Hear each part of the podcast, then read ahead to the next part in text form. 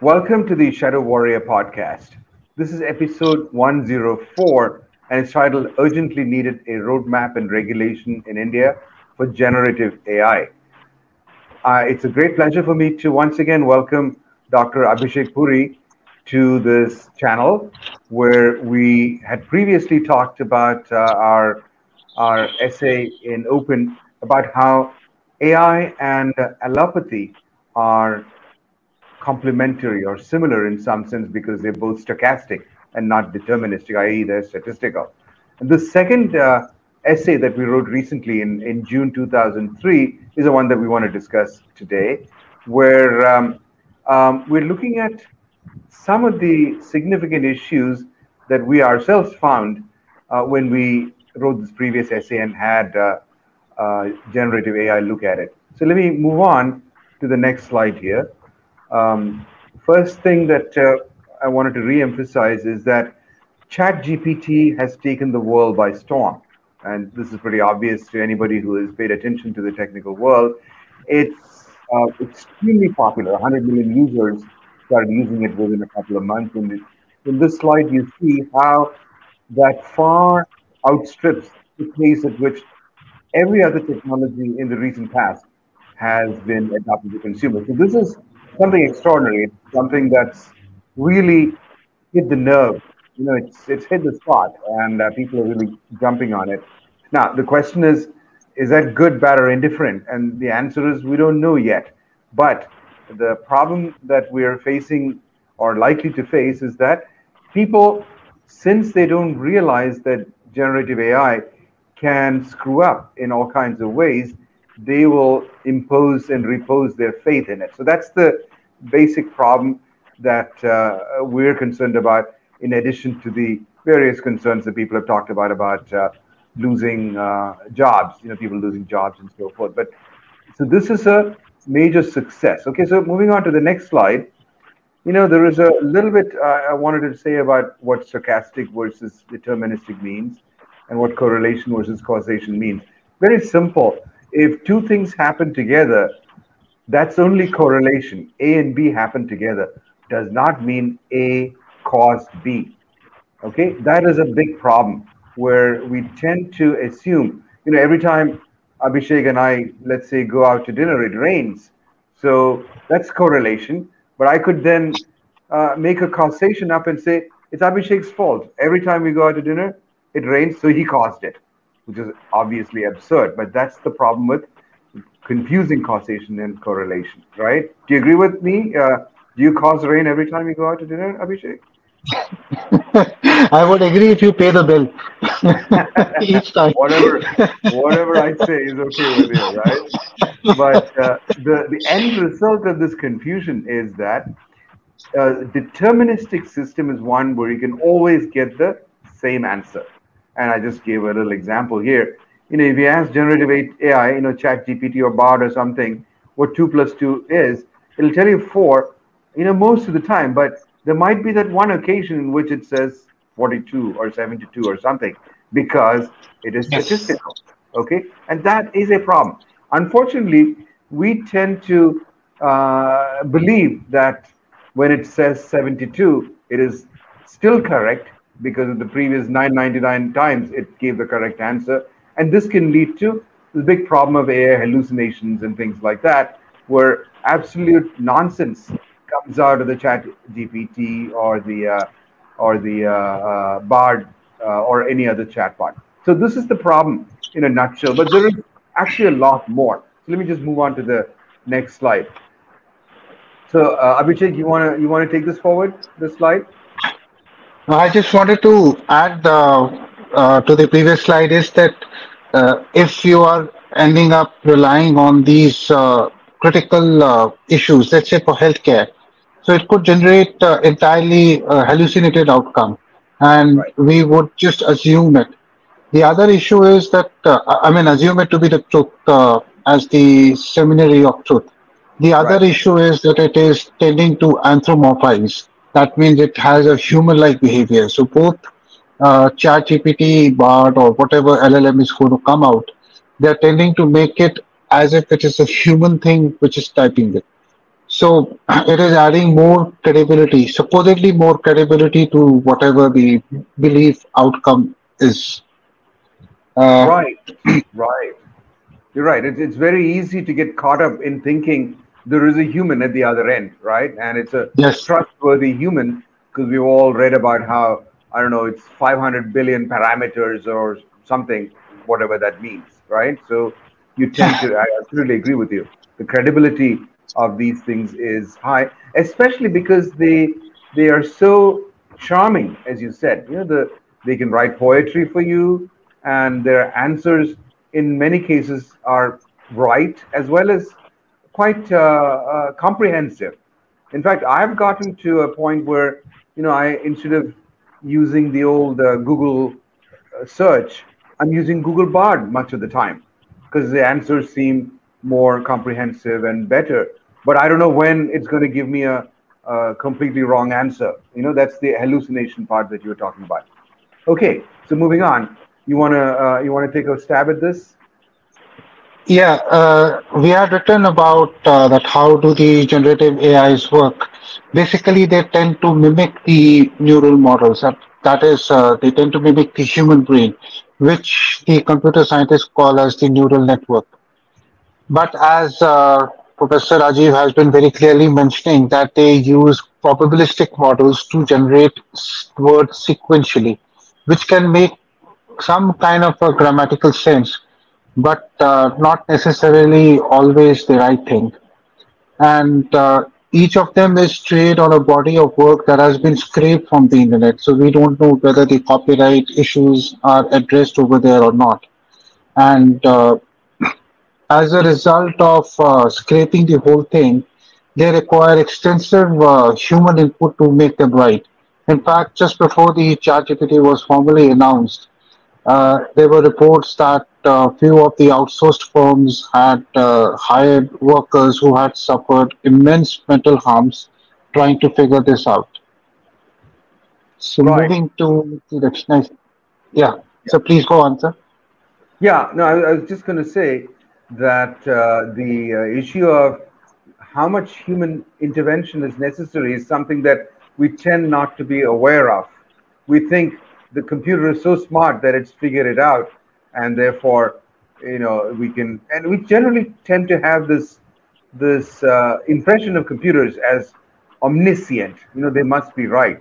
But as you correctly pointed out, there is a significant amount of human uh, um, interaction. In fact, uh, that that's also supposed to be a new and upcoming area, which is prompt engineering. How do you write prompts to these chatbots that will give you better answers? Yes. So so the, the human element is actually not gone, and it's quite opaque. We don't actually know what is what has been done during the training activity. There's very little uh, information out there because I think it's treated as intellectual property by the uh, by these companies such as OpenAI and Google and so on. Okay, so um, let's step back a, a minute and ask about uh, epistemology. Now, this is really the the key here because we're we're studying. You know, what we're trying to do is we're trying to figure out how we learn and how we study and how knowledge is generated. That's the that's what epistemology is.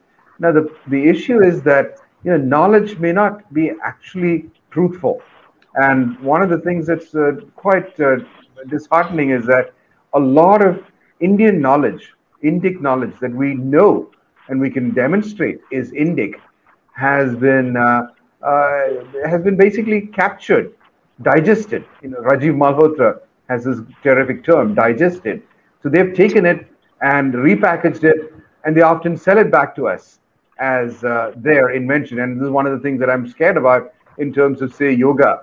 You know, soon you'll find that yoga is being packaged and sent to us as an American or Western in- invention. So they um, also have this problem of uh, uh, the um, usage of these uh, uh, of these mechanisms where for example wikipedia or something there was the best example where you've got all this material that's created on wikipedia which may or may not be done by neutral people. And in fact, there are a number of instances where we can point to people with bad intent editing Wikipedia articles and writing stuff that is patently untrue. But from the point of view of uh, these generative AIs, when they're trained on um, on uh, Wikipedia or other large sets of data or text, they tend to believe that everything that they have, as you know, I mean, the computer doesn't know what it's talking about. It doesn't have any idea of the context. So what it sees as uh, correct, okay, and then it feeds to us as correct, may be completely inaccurate, biased, etc. So that's what's called data poisoning, where people are actively uh, uh, messing with and uh, and creating biases in data. So that's that's something that we need to be worried about in addition to the AI hallucinations. And just one last point there. See, uh, Abhishek was talking about how it produces these uh, generative AIs produce things that are um, grammatically correct. So that means they're syntactically correct, but they're not they're not necessarily semantically correct. Their content may not be uh, may not be accurate. Moving on. Take that, Abhishek. Yeah, so uh, we were talking about uh, that how the linguistic models. We have also written that uh, how the linguistic models were incorporated. Uh, we had a discussion uh, today morning on uh, Sanskrit as being the immutable language, whereas all the other non-Latin languages like English, which have borrowed very heavily from other languages like Latin, so much so that English did not even have a working dictionary till about 500 years back. And it required a huge dump of almost, I think, a thousand Latin words to make it even more useful. Unlike uh, Sanskrit, uh, which is completely immutable, uh, Professor Rajiv has worked extensively on linguistics, and he has mentioned very clearly on the Panini's grammatical uh, syntax. That is how uh, that is, uh, I mean, for over thousands and thousands of years, everything has stayed intact.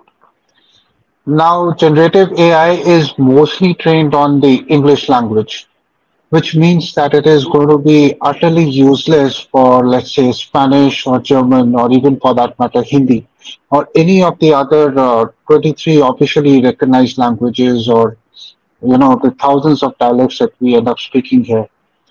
So, same uh, for the same reason uh, like the western healthcare indices that are routinely applied on rest of the world uh, we had mentioned about the uh, example of body mass index which may be more relevant to the western population compared to the index subset where the body fat percentage is anyway higher and uh, Similarly, the definition of hypertension or the cutoff values for diabetes or any number of examples. Um, despite the claims of ChatGPT's, you know, superhuman efforts, uh, it cannot speak two languages clearly. For example, I can switch uh, very easily in any of the regional languages of my mother tongue while I am talking in English, and uh, also understand the language nuances. So the generative AI is primarily very dull, very uh, you know, without any emotion. It is it cannot convey the linguistic nuances. I think we can move on to the next slide in case you have anything else to add, sir. Yeah, I just wanted to point out that uh, the linguistic part that we talked about is the fact that uh, Paninian grammar is context free in the sense that if you write a sentence in Paninian grammar, it has exactly one meaning, which is not true of natural languages. They are ambiguous. And uh, this whole idea of context free grammars, I think, with uh, a fair amount of confidence, one can suggest it's the single greatest invention of a human mind in history. And I'm not just saying that myself. I believe, you know, people such as Noam Chomsky, who is not exactly a big friend of India, have said similar things that this is an incredible invention. You know, the, the, the, the, this has not happened in any other field. For example, in physics, they tried to come up with a grand unified theory of physics, and they they failed. Even you know somebody who is always considered the uh, epitome of genius, that's uh, uh, Albert Einstein, was not able to come up with a uh, theory that satisfies all observed data. But here is Panini, 2,500 years ago, who did exactly that. And, uh, and it was rediscovered in a way by IBM computer scientists in the 1950s when they tried to create new languages that computers could use because computers cannot deal with ambiguity.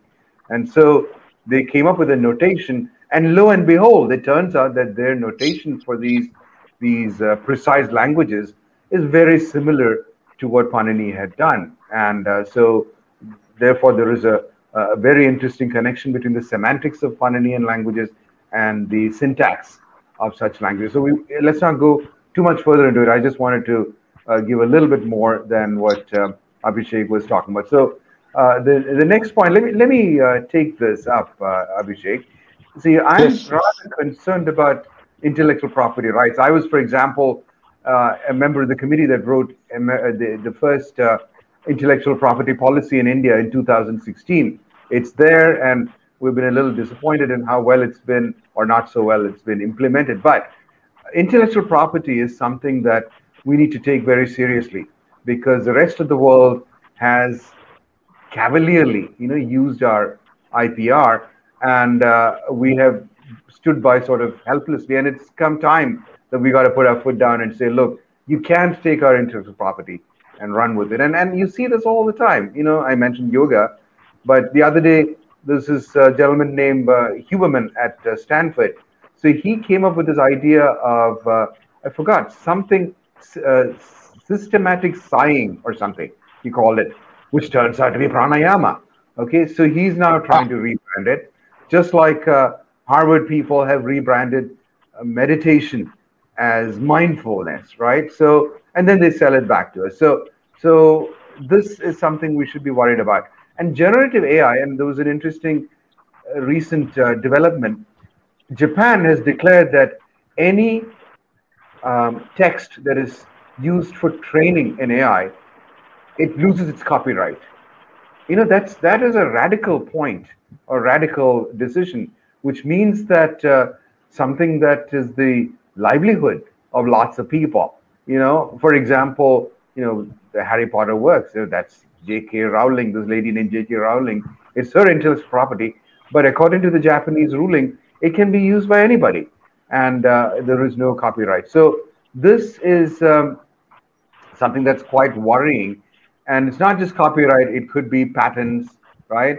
Anything that is in currently in intellectual property may disappear. So this is a, a significant issue. Okay so let's move on to the next slide. And uh, uh you want to take this up um, abhishek? Yeah uh, i'll just uh, quickly mention i am not a legal expert but uh, we had raised a couple of issues so when I was reading the ChatGPT blog, I found that Iceland had made uh, strategic investments. Icelandic is a very unique language, again with its own set of nuances. But those guys were smart because uh, they realized that the generative AI should include the Icelandic language, and uh, it could be ignored at the expense of the other dominant language, which is English. Uh, why we cannot do it, uh, it's an open question. Why we should do it, uh, again, it's an open question. As to uh, what possibly generative AI could, you know, generate in terms of returns on investment. I mean, it is okay that we have a very fancy uh, technological uh, issue that has cropped up or innovation has been done. But if I were to uh, choose between generative AI or any other form of AI, I would give little less uh, relevance to generative AI because uh, it has the potential to upset a lot of things. What is important is that uh, India has still not uh, openly set up uh, in the data protection bill, which is still lagging. I hope that we have the localization very clear as well as the legal nuances clearly defined. The next question that we raised in the article in the open magazine was that whether the state patronage could define the arts like it was done in the Vedic times or the pre-Vedic times. I would like to quote uh, Dr. Ankit Shah, who has spoken uh, very uh, ex- extensively about the Mandir ecosystem and whether the mandirs, uh, if you uh, whether the mandirs could, uh, you know, sponsor the musicians, sponsor the writers, authors, people who create literature. And last but not the least is that how China is uh, coming up. Uh, we will be taking the geopolitical aspect uh, in the next uh, few slides. But how China is uh, basically denying the access to most of the big tech, what we call as the coronary steal phenomenon in the cardiology. That is, uh, it is uh, stealing the blood flow at the expense of already underperfused area which means that it is denying the access to its uh, major market while plundering or you know stripping to the bone the other uh, technology that is being brought out by either the big tech or being uh, funded by the uh, Western taxpayers. So I would uh, conclude uh, my bit of the story here. So in case you could add Yeah, anything else.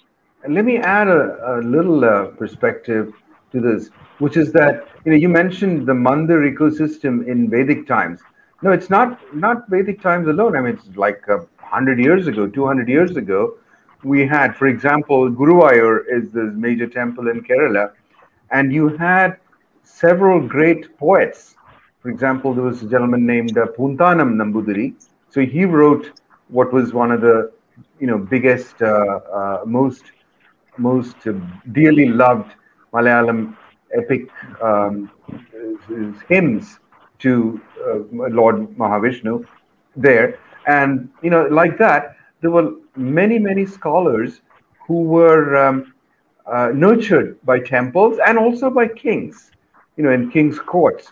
So, which is an interesting mechanism, uh, and it's a good contrast with the Western mechanism of uh, giving people these private rights, which, for example, a patent is something that you can hold for, say, 20 years, and you have a monopoly on that. But at the end of that, it goes into the public domain. Whereas the Indian system was that it was created in the public domain. In fact, very often you had the creators not even signing their works because it was meant for the public's consumption. So the American, I, I should say, the Western concept of intellectual property is one where you know you profit from what you've created or invented, whereas the Indian idea was that it's meant for the public good. And maybe you know if the copyrights and patent protections disappear, like in the Japanese case that we mentioned, then we need to go back to this mechanism where the state or the temple actually supports people who are doing the invention, innovation, creation, etc. So it's a it's an interesting thought. I, I don't know if we can you know quickly jump into it, especially because one of the issues that we're facing in India is you know the companies which are sort of the quasi state today they're not supporting r&d to the same extent in india as in other countries so there are some concerns about whether in the absence of incentives in the absence of uh, sponsorship people will just simply stop creating that that is a concern okay so this is a this is a bigger issue than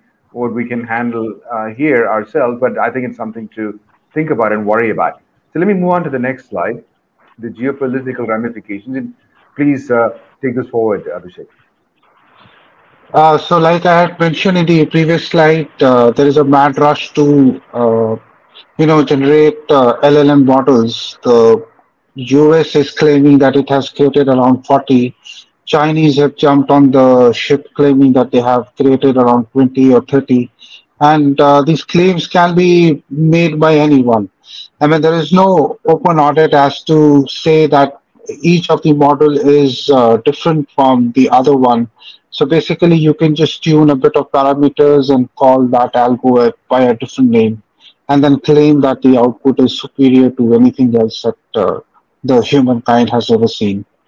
So, what is the ultimate, uh, you know, optimal outcome? Whether those uh, models or LLMs are actually in production, whether they are contributing to the industrial output, manufacturing output, or the economic activity.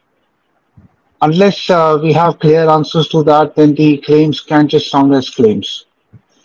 Uh, very surprisingly, Middle East has also jumped into the fray, where it announced, where UAE announced uh, what it calls as Falcon 40. I mean, for want of a better word, because Falcon is very uh, prominent there. And uh, I had mentioned in my slide that a spouting oil well can finance a lot of things. So those guys are very lucky to have the crude oil just uh, floating everywhere.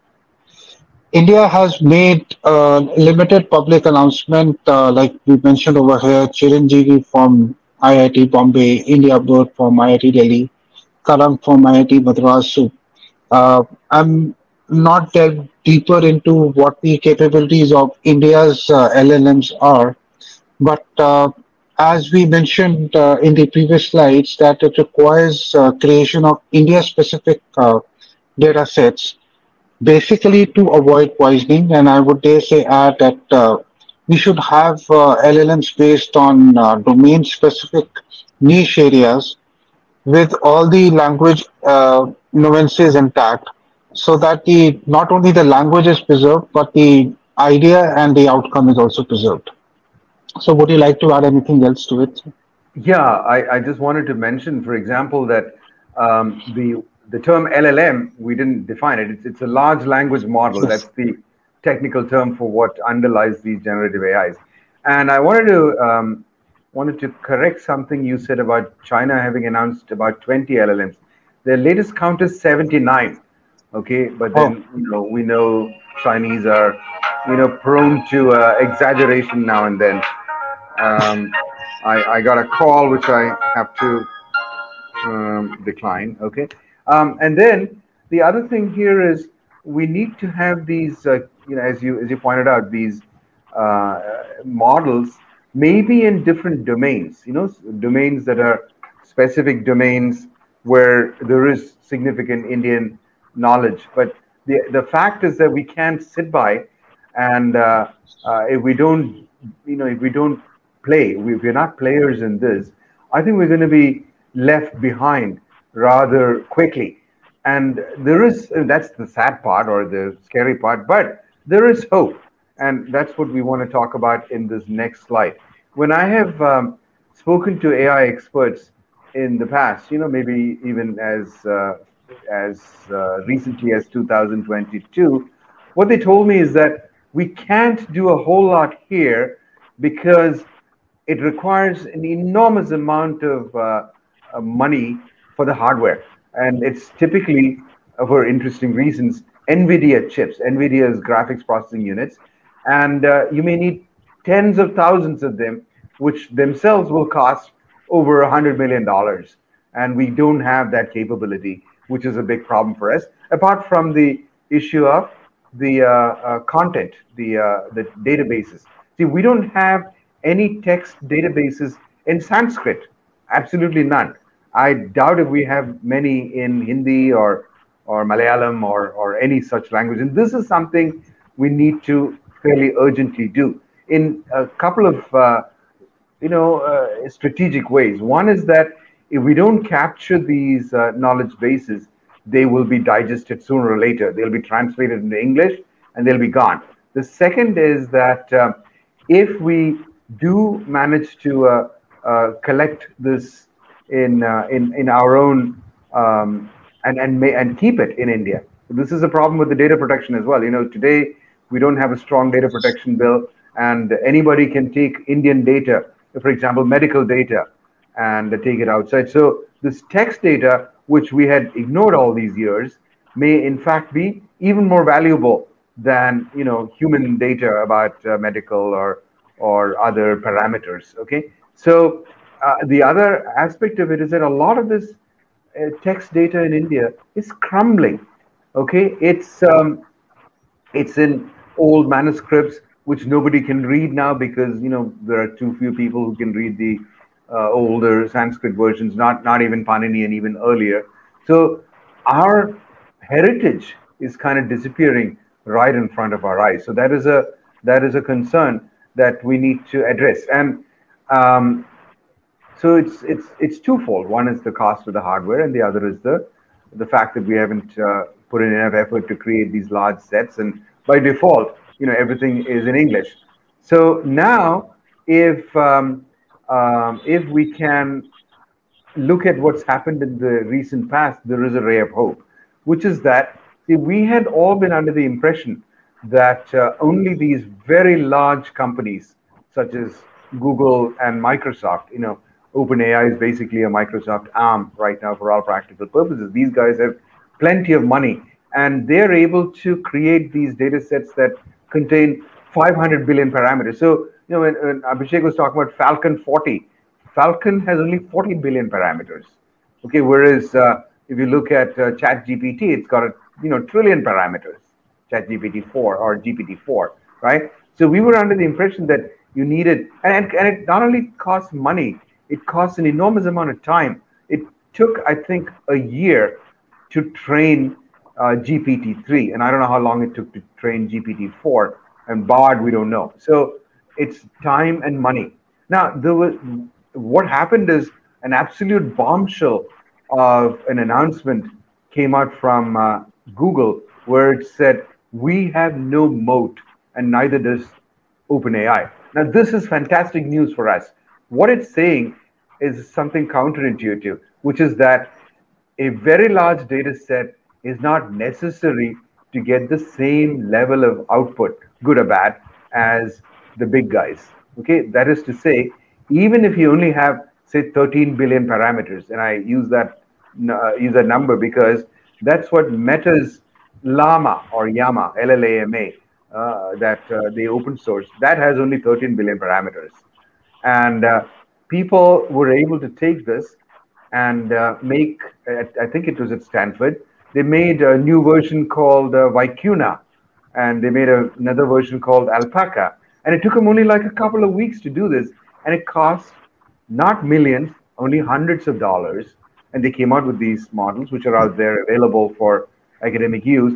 And it turns out that the output from them is not that bad compared to the output from Google Bard and OpenAI. Now, this is revolutionary. What it's saying is that instead of spending enormous amounts of money, okay, and assuming that uh, there is this emergent intelligence from having more and more data in the data sets, we can go with a small data set.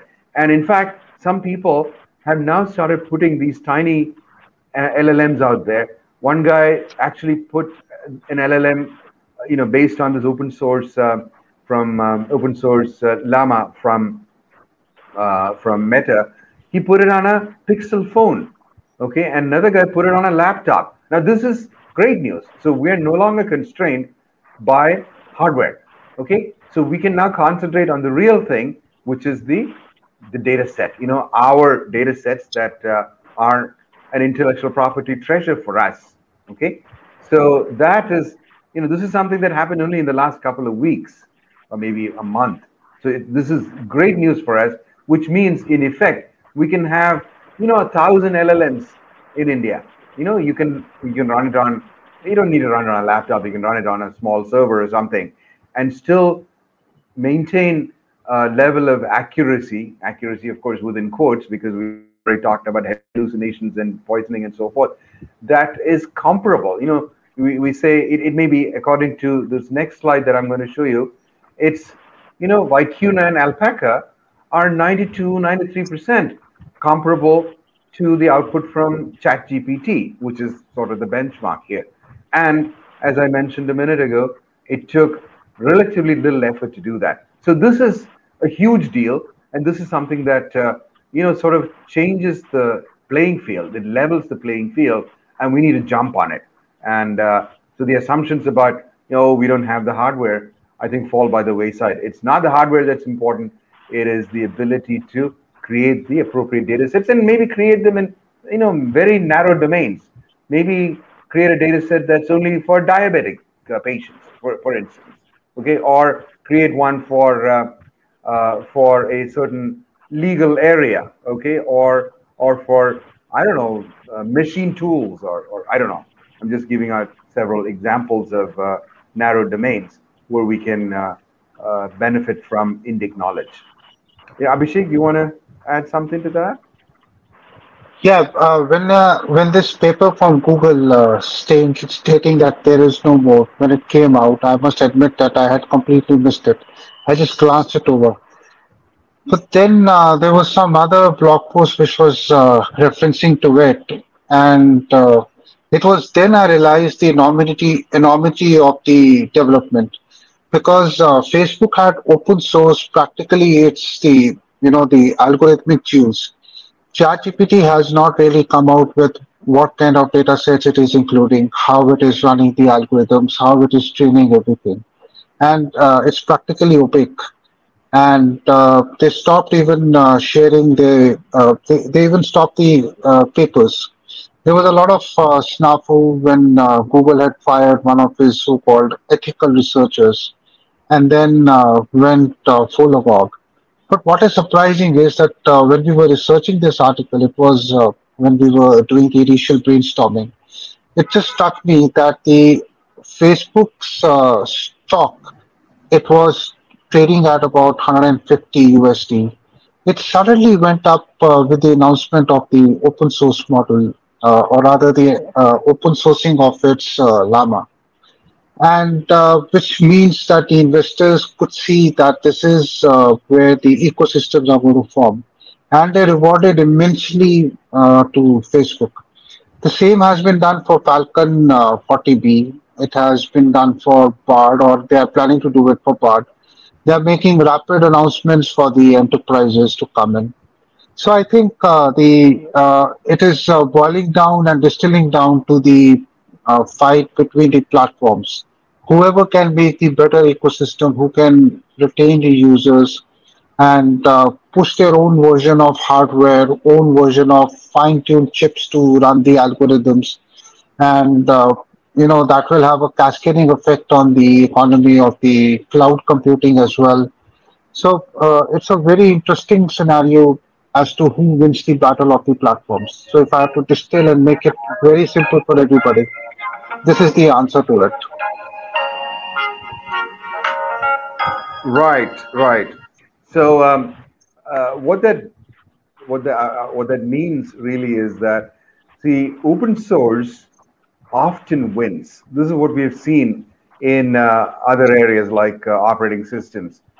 Basically, that uh, once you put something out there and the developer community jumps on it, they are able to take it forward. You know, there is also this evocative paper called uh, The Cathedral and the Bazaar, where these big companies are cathedrals, which are structured, and you have, you know, cardinals and popes and all these uh, hierarchical things and then you have these bazaars that are rather, um, you know, chaotic.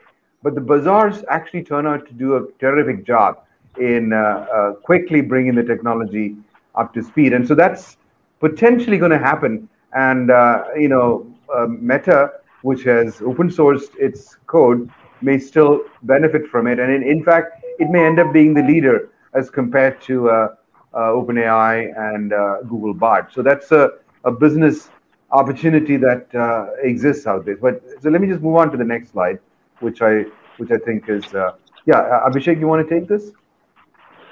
Uh, I will just add. Uh, I will.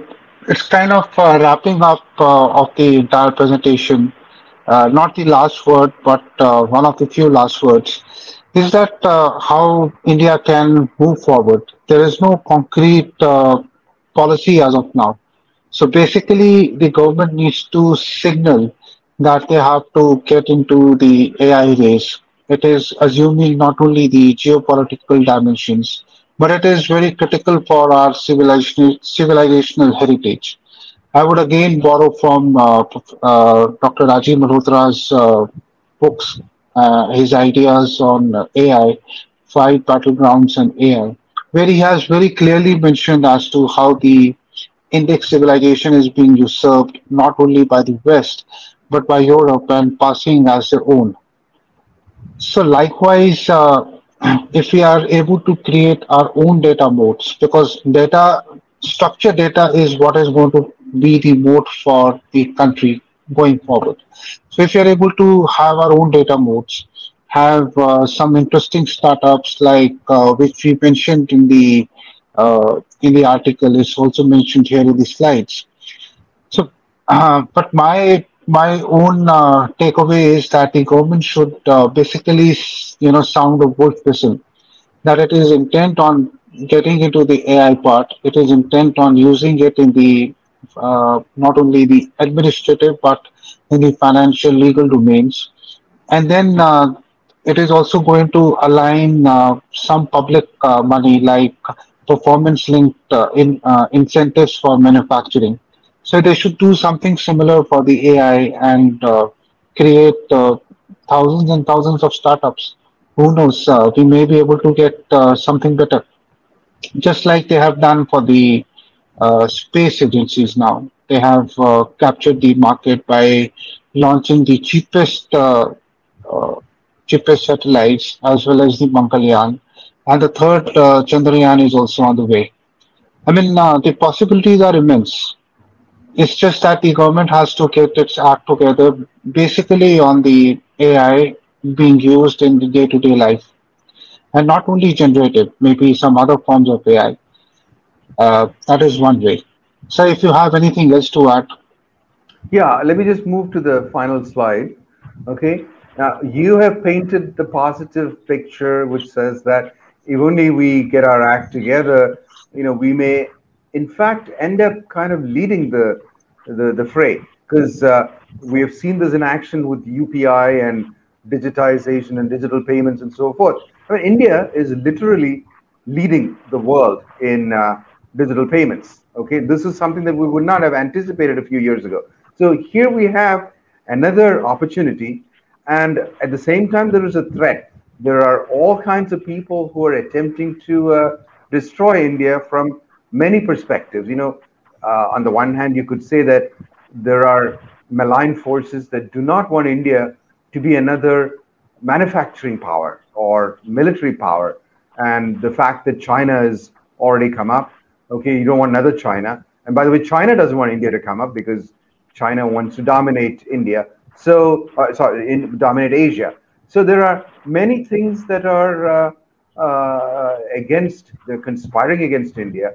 And uh, see, this is one more area where we do have the opportunity to not snatch defeat from the jaws of victory because we do have some uh, uh, remarkable content, civilizational content, as you mentioned. And if we can get that going by uh, putting a, a concentrated effort, we could leapfrog. And I, I'm I'm confident that you know we are at a point where, as a culture and a civilization and a nation, we can do these things. I wouldn't have said this 25 years ago because there were no examples of where we have, you know, been able to reach the uh, pole position. But hey, I think this is India's time, and uh, among all the other good things that are happening, PLIs as you mentioned, and infrastructure and so forth, I think this is something that cannot be ignored, and that uh, no moat business is in fact a godsend for us. And if we can just utilize that and uh, put in, you know, some kind, they, they call it, it's like a Manhattan project. You know, the Americans have this Manhattan project yes, to uh, create, yes, you know, a nuclear bomb, right? So we got to do that. Something that is uh, uh, very focused and, you know, and you put all your efforts behind it. And, eh, you you know, you may fail. It's okay. You gave it your best shot. So that's what I would suggest. You know, we can't be complacent. We are a complacent nation in general. It's like, ah, nothing will happen. But no, things are moving at internet speeds now. Okay. And uh, we just cannot afford to be uh, sitting idly by. So, with that, I, I think I'd like to conclude because we have reached 44 minutes. So, any final thoughts, um, Abhishek, or otherwise we'll yeah. Uh, I would just uh, in the next two slides, uh, if you can move on, just show that how the limitations of the current generative AI exist. So if you look at it closely, we had asked to summarize the article by using Bard first, and it created extremely nonsensical thing. Uh, I have highlighted the prompt that I had used, and uh, basically I have just taken a screenshot of its uh, recommendations, and it was very generic. It was not even uh, specific. So this generic uh, thing is like it you would uh, have given to anyone. the next slide uh, shows uh, the chat GPT where I had put in the same prompt and it was very clear that uh, ChatGPT does not have the updated index. So uh, I think the last mentioned uh, update was for last year, and uh, they haven't updated the databases yet, which uh, is a very obvious flaw. So please don't rely on whatever ChatGPT points out. You could probably use it as a parlor trick to show it off to your friends that you are very tech oriented and uh, some of the you know kids are misusing it for creating homework but uh, use your common sense crit- and critical reasoning that is what uh, humans have and computers lack Well said. This is really a toy at the end of the day. It's a nice, entertaining toy. And one more thing I, I wanted to add to what you said about its summary of our article. It manufactured several things that we didn't say, yes which is really kind of scary. Okay, we didn't say that. And you know, it's a sort of a generic uh, uh, summary. It could have been a summary of any article on AI, not our article. But the the fact that it manufactured things that is scary. Okay, so with that, I think um, I'd like to bring this to a close. And thank you, Abhishek, for uh, uh, not only appearing here and, and putting putting this presentation together, but also all the efforts that you know both you and I put together in in writing this article. It's actually a, a pleasure putting it together because it's new stuff, and I think we're coming at it from a rather different angle than uh, many others, many other commentators would have. So I, I encourage people to go off and read that article in uh, in full. So thank you once again, and thank you folks okay for listening. And goodbye, and we'll be back again with another video soon. Thank you. Namaskar. Bye bye.